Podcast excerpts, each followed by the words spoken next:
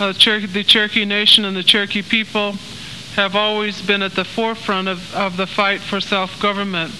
And what I'd like to do is tell you a little bit about what's happened with our tribe and our relationship with the federal government, for the, just particularly in the last 150 years, and uh, what has happened to us. I don't think our story is really that different from the story of many other tribes. Just to give you a little background, we're in uh, the eastern part of Oklahoma presently. We are, uh, our jurisdictional area includes 14 counties in eastern Oklahoma. We have about 95,000 registered uh, tribal members. Uh, we have an elected chief, deputy chief, and tribal council. The tribal council is sort of like a, a legislature. Um, and I'll tell you a little bit more about the Cherokee Nation later. That's just to kind of put it in context for you.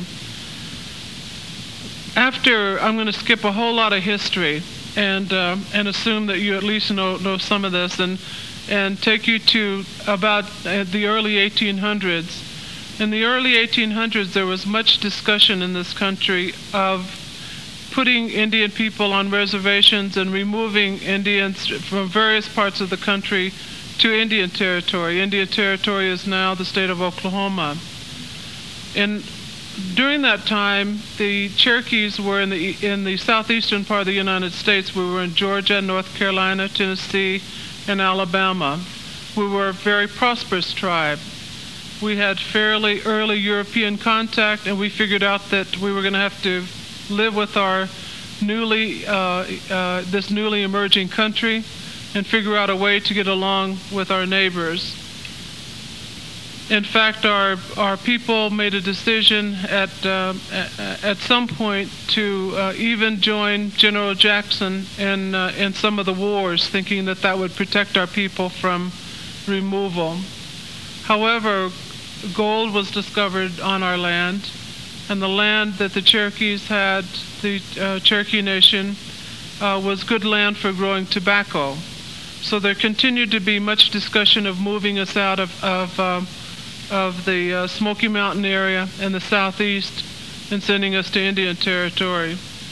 Our chief at that time believed in working through the system, and so he took our case to the United States Supreme Court, took our case all the way through the court system for the, the right of the Cherokees to have self-government and to remain in the southeast uh, part of the United States, and he won the case. And in a very famous, uh, uh very famous uh, speech, uh, President Jackson, General Jackson had now become President Jackson, told the United States Supreme Court, um, you, essentially, uh, you've, um, you've uh, made this ruling, now let's see if you can enforce it. And he continued on the path to try to remove the Cherokees. During this time, when there was discussion of removing the Cherokees from uh, southeast to, to Indian Territory, our tribe became bitterly divided about uh, part of our tribe wanted to stay in the southeast and fight to the death for the right to remain there. And part of our, our tribal people wanted to go on to Indian territory, saying, in effect, these people are all around us, this country is growing, uh, the removal is inevitable, let's go on to Indian territory and, and uh, reestablish a tribal government there. Despite our best efforts, and despite the divisions in the tribe, or perhaps because of the divisions in the tribe, uh, or the Cherokees were rounded up and removed uh, about 150 years ago in 1838 from our homeland to Indian Territory. That removal is known as the Trail of Tears because of the large loss of, of lives. Many Cherokees, at, at least 4,000 Cherokees, fully one fourth of our tribe, died during that removal, either in stockades where they were being held prior to the removal or during the removal itself, which was conducted, uh, in our case, it was conducted uh, on foot, um, and much of it occurred uh, during winter. So we arrived in Indian Territory uh, with um, bitterly divided politically, many people dead. Our social system was in disarray. we had our political system had been uh, also absolutely disrupted. And yet, our people, when they arrived in Indian Territory, uh, began to get together and talk again about revitalizing the tribal government, reasserting tribal sovereignty. the they had been promised the right, our ancestors had been promised the right to live in Indian territory forever and to practice our tribal government and our culture forever in exchange for the lo- uh, for the um, lost land and the li- lost lives that we'd left behind in in the southeast.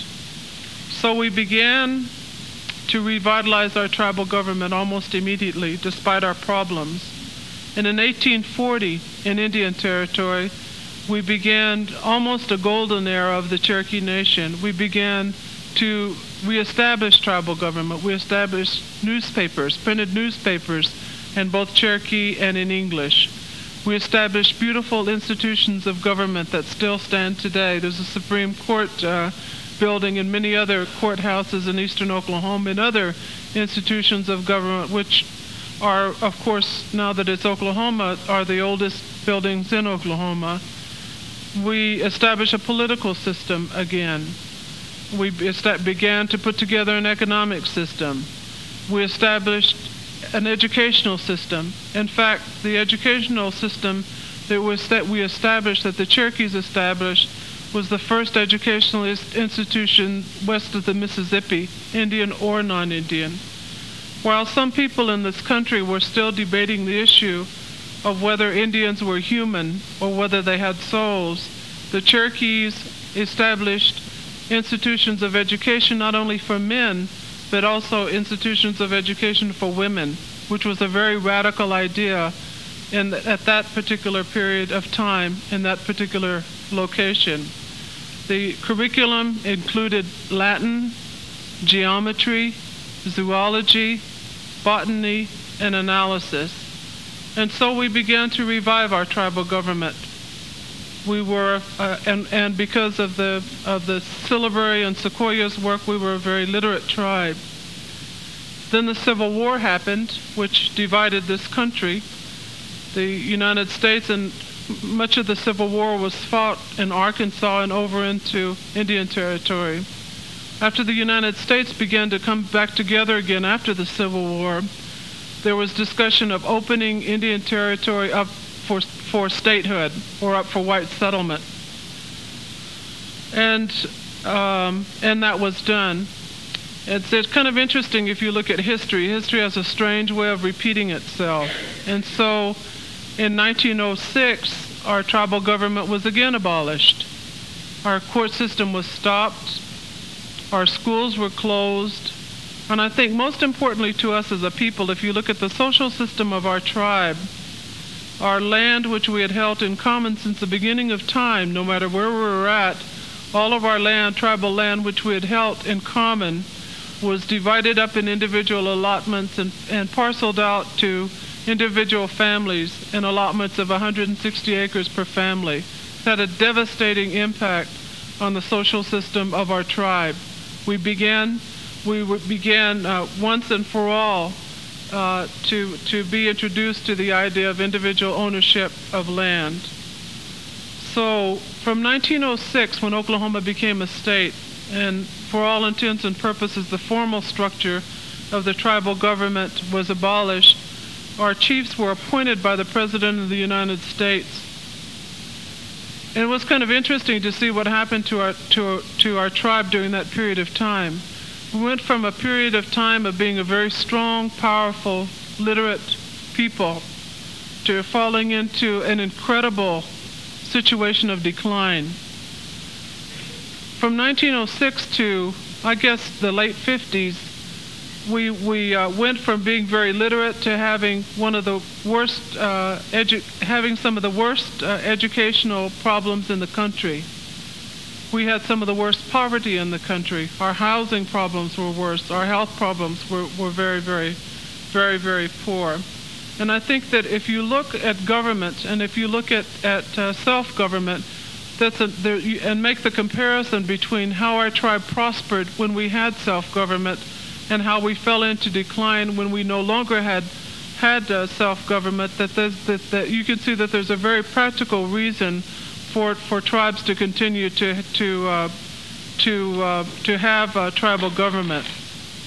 In the in the 50s and the 60s, there began a national movement among Native people to revitalize tribal governments and uh, to look at tribal tribal sovereignty.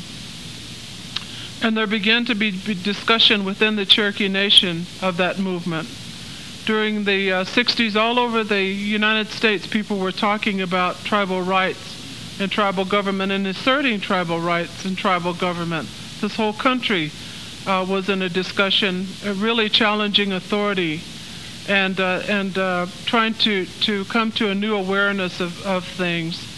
And um, so in the, in the 60s, uh, the Cherokees began to meet and um, start to rebuild the foundation for a central tribal government. And in 1971, we had our first first uh, elected uh, tribal chief. It's kind of interesting if you look at leadership, kind of as an aside. From 1906 to 1971, the chiefs of the Cherokee Nation were appointed by the President of the United States.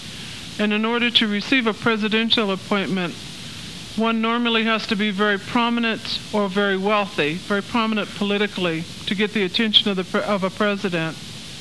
Most of the chiefs who were appointed, obviously they were all male, but all, most of the chiefs who were appointed from 1906 to 1971 were people who had a nominal amount of Cherokee blood and who were from very prominent families. There are some exceptions to that, but by and large that's true. So what happened to our people is that during that time is that our people began to see leadership as external to themselves and, and to see leadership as something that one could aspire to only if, if, uh, if you were a member of a prominent family or, or, or had, had personal wealth or something like that. So it did a strange thing to, to the way we viewed leadership. And if you look at the pattern of, of the elections, in 1971, our first elected chief fit that pattern. Our first elected chief was W.W. Keeler. He's a very prominent Oklahoma Republican, chairman of the board of Phillips uh, Petroleum, uh, Cherokee, nominal amount of Cherokee uh, blood. And uh, so you can see that, that uh, people had began to, to uh, believe that those were the kinds of people who, who should be chiefs of the um, of the Cherokee Cherokee Nation, so that so that there was a change in the way that uh, that people looked at um, at leadership.